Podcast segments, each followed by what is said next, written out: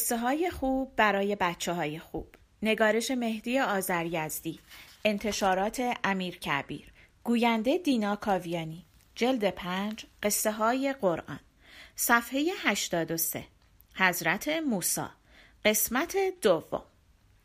موسا جوان برومند و خوشندامی شده بود. ولی در دستگاه فرعون آزادی نداشت و با کمال آسایشی که داشت همیشه چند نفر مراقب او بودند. موسا دلش می‌خواست تنها و بیمزاحم هر جا دلش می‌خواهد برود و بیاید. ولی تشریفات درباری با این کار جور نمی آمد. یک روز موسا مجال پیدا کرد که آزاد و آسوده در شهر به گردش برود و زندگی واقعی مردم را تماشا کند. آن روز با آدمهای گوناگون سخن گفت و درد دل بسیاری از مردم را شنید و هنگامی که از کوچه ای میگذشت دید یکی از قبطیان با یکی از ابرانیان دست به گریبان شدند و مرد ابرانی فریاد می‌کشد و کمک میطلبد موسا پیش رفت و از او طرفداری کرد و سعی کرد آنها را جدا کند و دستی به سینه مرد قبطی زد. اتفاقا آن مرد از ضرب دست موسا به زمین افتاد و همانجا مرد. موسا از این پیش آمد متاسف شد و گفت بر شیطان لعنت آمدم سواب کنم حالا ممکن است بگویند آدم کشتم همینطور هم شد فوری جاسوسان به فرعون خبر دادند که موسی یک نفر را کشته و از یک برده ابرانی طرفداری کرده. فرعون خیلی غضبناک شد و در دل گفت کم کم دارد کارهایی از این جوان سر می‌زند. باید چاره کرد. موسا آن روز از نتیجه این پیش آمد نگران شد و آن شب به خانه برنگشت. روز دیگر هم باز همان مرد را با یکی دیگر از مصریان مشغول زد و خورد دید و باز موسا سر رسید و آن مرد از موسا کمک خواست. موسا گفت این که نشد پس تو هر روز با یکی می جنگی و آشوب درست می‌کنی. ولی باز هم موسا پیش رفت که دشمن را بترساند. آن مرد فریاد کشید که ای موسا چه خبر است؟ دیروز یک نفر را کشتی حالا هم می‌خواهی مرا بکشی؟ معلوم می‌شود تو می‌خواهی به مردم زور بگویی و نمی‌خواهی کاری را اصلاح کنی. و مردم جمع شدند و آن مرد هم دشمن را رها کرد و جنجال بازی درآورد. موسی دید دلش راضی نمی شود که بت پرست ها خدا پرست ها را اذیت کنند. اما حالا هم که دخالت می کند او را هو می کنند و به زورگویی متهم می کنند خودش را کنار کشید ولی دلش به حال بدبختی بنی اسرائیل میسوخت و در فکر بود که نقشه‌ای بکشد و چاره‌ای پیدا کند. در این هنگام به موسی خبر دادند که فرعون گزارش مرگ آن قبطی را شنیده و با وزیران و اطرافیان خود مشورت کرده و ترس و نگرانی خود را از عاقبت کار موسی در میان گذاشته و آنها هم تصدیق کردند که بله موسی با همه فرق دارد به بت و قانون بی موسی از بردگان حمایت می کند موسا تشریفات را رعایت نمی کند. هرگز کسی ندیده است که موسا دست فرعون را ببوسد.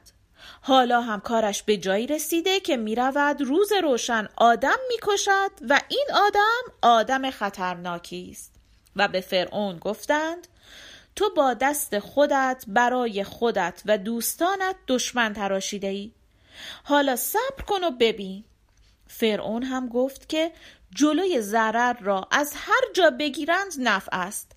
اگر من فرعونم چاره کار در دست من است. کسی که می‌تواند عزیز کند زلیل هم می‌تواند بکند. از این ساعت موسا را در هر جا دیدید بگیرید و بیاورید تا او را به اتهام قتل محاکمه و اعدام کنم و جانم خلاص شود و خیالم آسوده شود. حالا دیگر دلیلی هم دارم و باید عدالت خود را به مردم نشان بدهم. یکی از نزدیکان فرعون که دوست موسا بود این خبر را آورد و به موسا گفت فرعون تصمیم به قتل تو گرفته و هزاران جاسوس برای دستگیری تو معمور کرده. اگر می‌خواهی جان به سلامت ببری و کار بنی اسرائیل هم از این بدتر نشود چارش آن است که تا زود است از مصر بیرون بروی و مدتی مخفی باشی تا غضب فرعون آرام شود و آبها از آسیاب بیفتد. موسا و شاگردی شعیب موسا علاوه از جان خودش فکر کرد این پیشامدها باعث سختگیری بیشتر نسبت به قوم او شود. این بود که از شهر بیرون رفت و گفت خدایا از شر این ستمگران نجاتم بده. موسا یکه و تنها و دست خالی از شهر خارج شد و راه بیابان را در پیش گرفت. و چند شبانه روز رفت تا به نزدیک شهر مدین رسید. آنجا در خارج شهر چاهی بود که مردم از آن آب بر می داشتند و گروهی بر سر چاه جمع شده بودند. وقتی موسا رسید دید دو دختر جوان بر سر نوبت آب با چند نفر از مردان گفتگو دارند و می‌گویند شما حق ندارید نوبت ما را بگیرید. و مردها با خشونت آنها را دور می کنند موسا پیش رفت و گفت چه خبر است؟ گفتگو بر سر چیست؟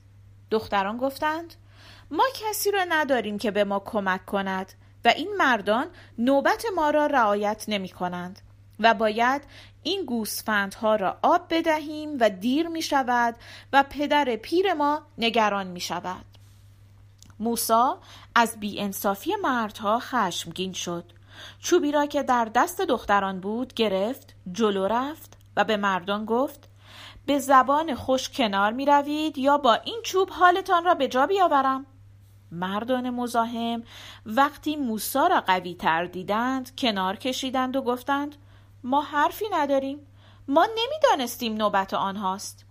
موسا به دخترها گفت شما دورتر بیستید.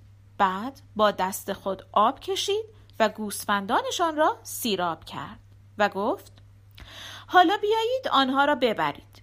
دخترها او را دعا کردند و رفتند. بعد موسا رفت زیر درختی نشست گرسنه و خسته بود. نگاهی به آسمان کرد و گفت خدایا من هم کسی را ندارم که به من کمک کند. نوبت من هم دیر شده است. من هم به کمک تو محتاجم. دخترها دختران شعیب بودند که یکی از خوبان روزگار بود و در مدین دین یعقوب و ابراهیم را ترویج می کرد. وقتی دخترها به خانه رسیدند پدرشان پرسید چطور شد که امروز زودتر آمدید؟ گفتند هر روز برای آب کشیدن بیشتر معطل می شدیم امروز آنجا سر چشمه یک آدم خوب که معلوم بود غریب است سر رسید و به ما کمک کرد. با مردها که می‌خواستند نوبت ما را قصب کنند گفتگو کرد و گوسفندهای ما را آب داد. شعیب گفت عجب! زود بروید این مرد غریب را بخوانید تا بیاید من او را ببینم. یکی از دختران برگشت و به موسا گفت پدرم می‌خواهد شما را ببیند و خواهش کرد به دیدار او بیایید. موسا گفت بسیار خوب ولی من از جلو می‌روم تو از پشت سر بیا و راه را به من بگو.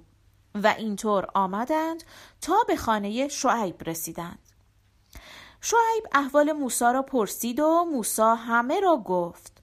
فرعون و ظلم او درباره بردگان و غم بنی اسرائیل و گفت حالا هم در جستجوی من هستند و من هم به امید نجات خود و قوم خود از مصر بیرون آمدم. شعیب گفت نجات یافتی. قوم تو هم نجات خواهد یافت. اینجا مدین است و مال مصر نیست. اینک مهمان من باش تا هرچه خدا می‌خواهد بشود. بعد سفورا دختر شعیب پیشنهاد کرد حالا که این مرد به شهر خودش بر نمی گردد و اینجا هم غریب است خوب است تو او را اجیر کنی برای اینکه هم کارگری تواناست و هم پاکدل و امین است شعیب گفت کاری از این بهتر نمی شود ای موسا آیا حاضری پیش ما بمانی و کار کنی؟ موسا گفت چرا نکنم؟ آدم هر جا هست باید کار کند. شعیب گفت به دلم افتاده است که اگر هشت سال یا ده سال پیش ما بمانی یکی از دخترانم را به تو همسر کنم و انشاءالله خواهی دید که ما مردم خوبی هستیم. موسا گفت هشت سال یا ده سال من هم راضی هستم و شاهد قول و قرار ما خداست. موسا ده سال در خدمت شعیب شبانی کرد و دختر شعیب را به همسری گرفت و پس از چندی گفت حالا دیگر وعده خود را تمام کردیم و می‌خواهم به دیدار قوم خود بروم. شعیب او را دعا کرد و چهارصد گوسفند هم به او بخشید و عصای خود را که میراث اجدادی بود به او هدیه کرد و موسی با زن و گوسفندان خود راه مصر را در پیش گرفت. موسی پیغمبر و مبارزه با فرعون. از مدین دور شدند. شبی تاریک و در میان راه هوا سرد بود و باد می آمد و در منزلگاه خواستند آتش روشن کنند.